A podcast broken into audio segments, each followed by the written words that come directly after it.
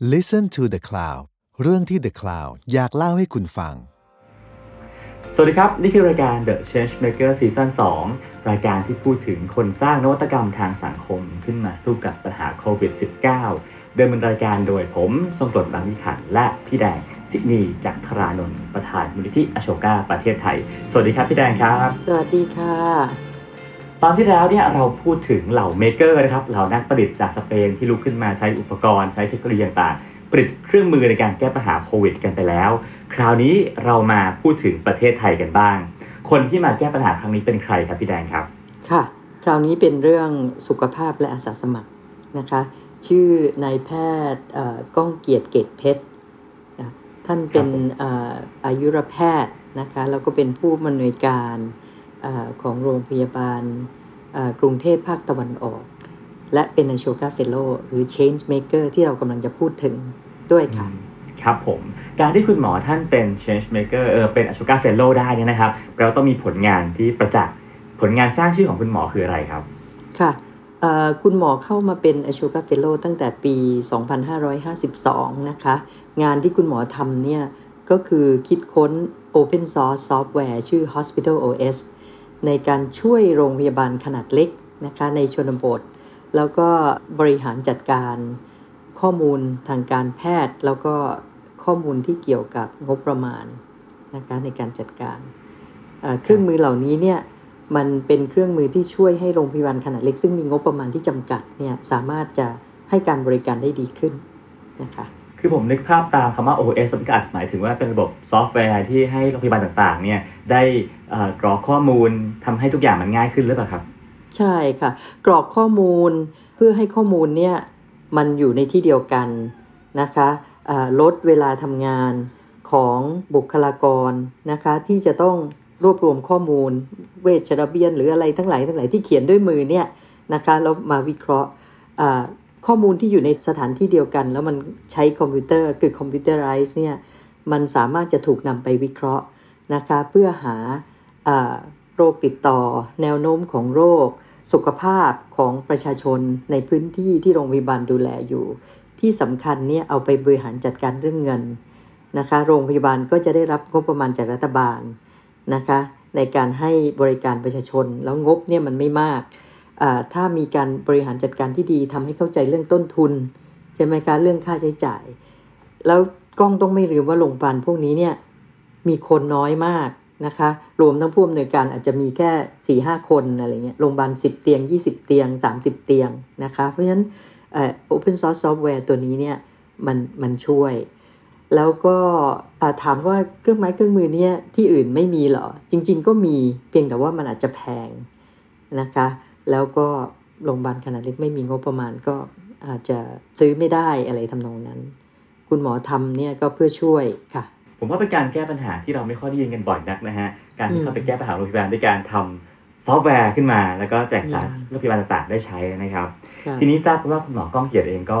โด่งดังมากเหมือนกันจากเหตุการณ์สึนามิที่เกิดขึ้นนะครับ ครั้งนั้นคุณหมอเข้าไปช่วยอะไรบ้างครับเอ่อคุณหมออยู่ที่ภูเก็ตนะคะเมื่อเกิดสึนามิ เพราะฉะนั้นภูเก็ตพังงา มันใกล้กันแล้วก็เป็นแหล่งที่มีนักท่องเที่ยว ซึ่งได้รับผลกระทบเนี่ยจำนวนมาก นักท่องเที่ยวแล้วคนท้องที่ด้วยนะคะ คุณหมออก็ระดมสตาฟทีม รวมทั้งอาสาสมัครเข้าไปช่วยตั้งแต่วิเคราะห์เรื่องคนที่เสียชีวิตนะคะว่าเป็นใครอะไรยังไง รวมทั้งโรคที่เกิดขึ้นนะคะในช่วงที่มันมีเหตุการณ์ น้ำท่วม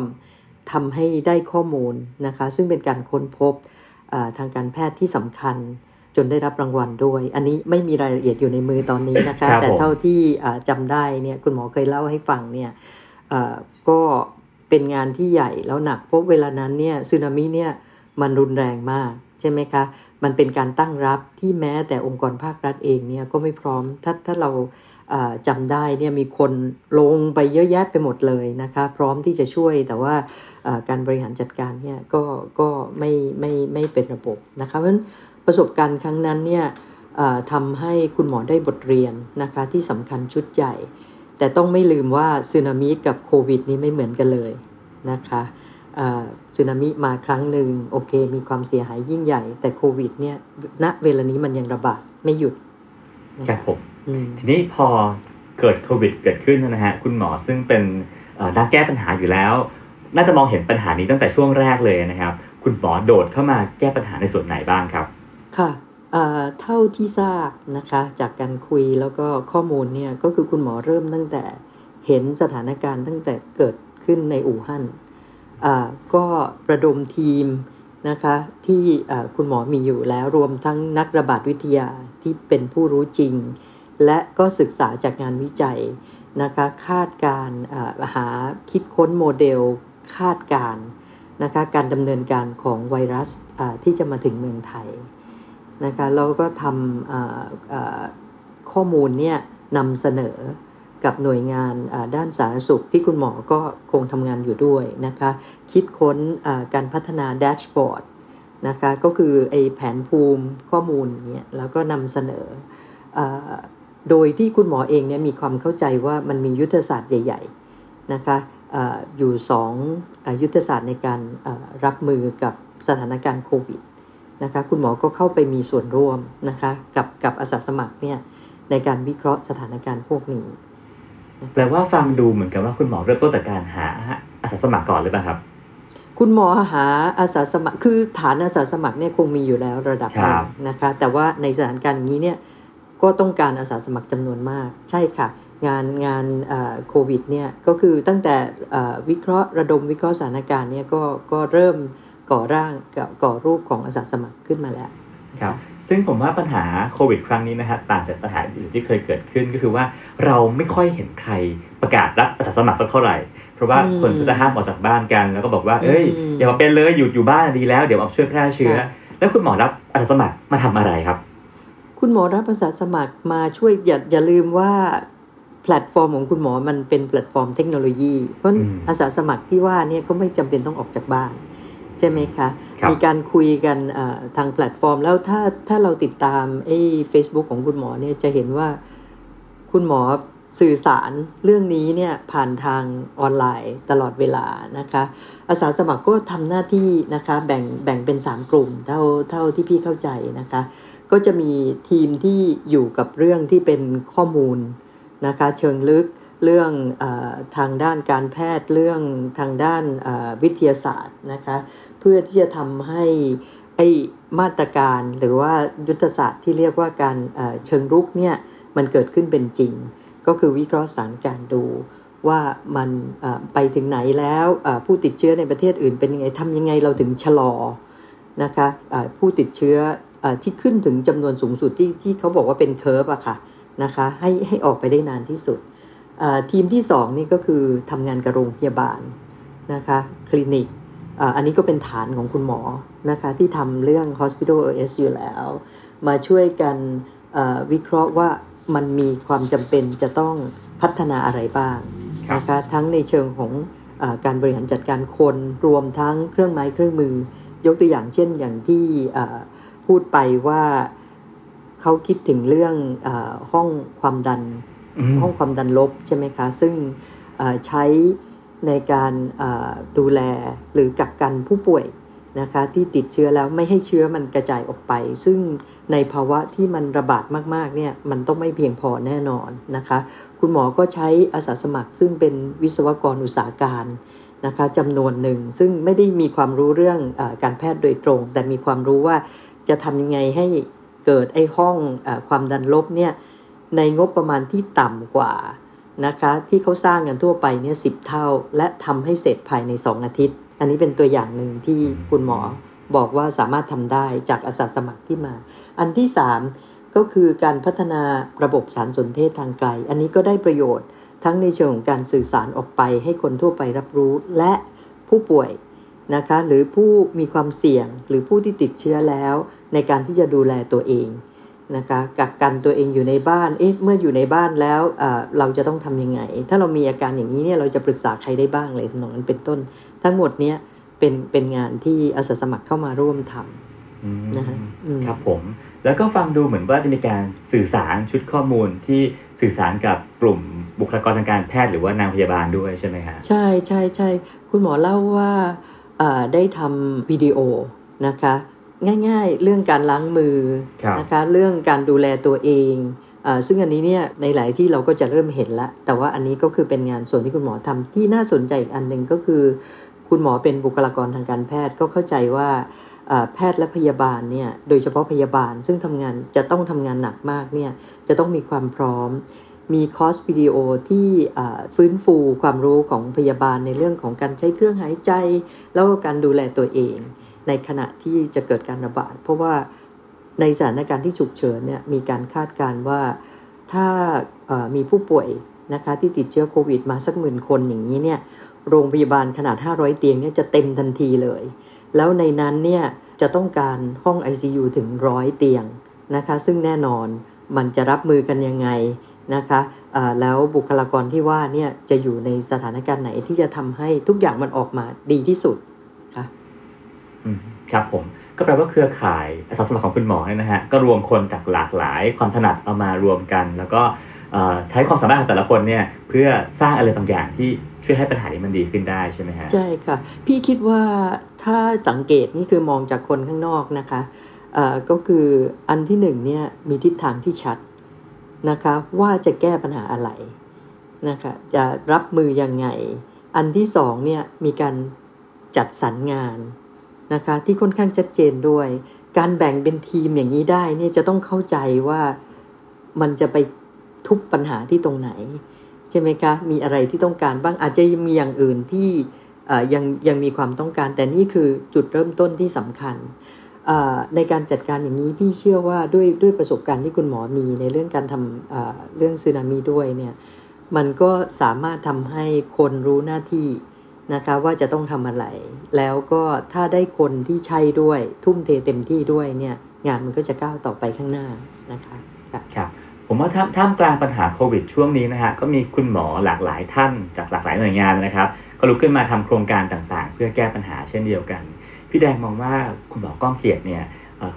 ตัวงานของคุณหมอเนี่ยแตกต่างจากท่านอื่นๆยังไงบ้างนะครับ อืม นี่เป็นคำถามที่ตอบยาก เพราะว่าพี่ไม่ได้เป็นเอ่อบุคลากรเอ่อเอ่อคือไม่ได้มีความรู้ในเรื่อคงรับสาธารณสุขนะคะ พี่มองว่าคุณหมอเนี่ยเอ่อ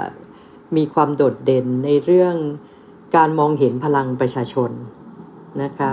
อ่าแล้วก็ทำงานใกล้ชิดกับโรงพยาบาลอ่าขนาดเล็ก คือ change maker ที่พี่ชื่นชมเนี่ย เป็น change maker ที่คิดถึงเอ่อ คนยากคนจนนะคะ คนด้อยโอกาส ที่อาจจะเข้าไม่ถึง ไม่ใช่อาจจะละเข้าไม่ถึงจริง ๆ ในภาวะอย่างนี้ เพราะว่าทุกคนเนี่ยกำลังคิดถึงตัวเอง จริง ๆ คุณหมอก็พูดว่าในตอนที่เกิดสถานการณ์อันนี้นะคะได้พยายามที่จะทำงานกับคุณหมอหลายท่าน บางท่านก็กลัวด้วยซ้ำนะคะ คือคือรู้สึกกลัวด้วยนะคะ เพราะฉะนั้นเนี่ยพี่คิดว่าอันเนี้ยเป็นเป็นความโดดเด่นก็คือเห็นพลังประชาชนมีความเชื่อว่าในท่ามกลางวิบัติเนี่ยวิกฤตเนี่ยมันจะมีคนซึ่งพร้อมนะคะกว่าคนอื่น แล้วคนพวกนี้เนี่ยอยากจะเข้ามามีส่วนร่วมนะคะเพราะฉะนั้นคุณหมอไม่รอนะคะไทยโคแคร์ที่ตั้งขึ้นมาเนี่ยไม่ได้สังกัดหน่วยงานรัฐอะไรเลย ไม่ได้งบประมาณจากที่ไหน เป็นสิ่งที่คุณหมอระดมขึ้นมา บนศรัทธาแล้วก็ความเชื่อถือนะคะของคนซึ่งมองเห็นว่าถ้าเรามีผู้นำหรือ change maker แบบนี้เนี่ยเราน่าจะมีส่วนร่วม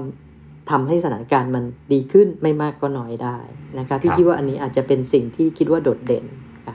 แล้วสมมติว่าถ้าคนฟังซึ่งมีความชำนาญเลยพิเศษหลายๆอย่างสมมติว่าอุ้ยอยากเข้ามาร่วมกับเครือข่ายนี้ด้วยจังเลยนะฮะเขาสามารถค่ะเข้ามาสนับสนุนหรือว่ามาหาข้อมูลเพิ่มเติมได้ที่ไหนบ้างครับเอ่อ พี่คิดว่าง่ายที่สุดนะคะ คือที่ง่ายที่พูดว่าง่ายคือเราลองลองเข้าไปแล้วก็คือที่ไทยโคแคร์นะคะเป็น Facebook Page คุณหมอเองยังมี Facebook ส่วนตัวนะคะก้องเกตเพชระนะคะ ซึ่งพี่เห็นคนก็เข้าไปทักทายท่านอยู่บ่อยๆนะคะ แล้วก็พี่คิดว่านี่เป็นช่องทางแรกที่จะเข้าไปนะคะ ก็ลองเข้าไปดูว่าเราสนใจแล้วก็เราทำอะไรได้บ้าง ซึ่งในนั้นก็จะมีลิงก์ต่อไปหาอะไรต่างๆใช่มากค่ะมายลิงก์ใช่ไหมต่อไปหาค่ะเอ่อห้องต่างๆมากมายนะคะเอ่อเข้าไปดูได้ค่ะแล้วพี่คิดว่าถ้าริชเอาไปหาคุณหมอตรงๆ คุณหมอก็คงไม่รังเกียจละอาจจะมีคนช่วยนะคะประสานงานพอถึงเวลานี้เนี่ยเอ่อพี่เห็นโพสต์เพลงบ้างอะไรบ้างเป็นเอ่อเรื่องมาปลอบใจเอ่อคนที่ทำงานดึกแล้วก็ทำงานเหนื่อยทำงานหนักนะคะแล้วก็เป็นกำลังใจให้คนที่กำลังต่อสู้กับ โควิด -19 เนี่ยอย่างน้อยก็ประคองตัวเองนะคะให้ให้ดีที่สุดเท่าที่จะทำได้ค่ะครับนี่ก็เป็นอีกหนึ่งเครือข่ายคนทำอะไรดีๆ เพื่อร่วมกันแก้ปัญหาโควิด ครั้งนี้จากประเทศไทยนะฮะงั้นตอนหน้าเราจะมาเจอกันในเคสของประเทศไหนดีครับพี่แดง โอ้อ่าก็น่าจะมีอยู่อ่าหลายประเทศที่น่าสนใจนะคะ ขอเวลาไปอ่า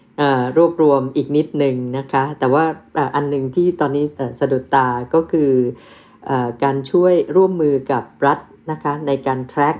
คนซึ่งเดินทาง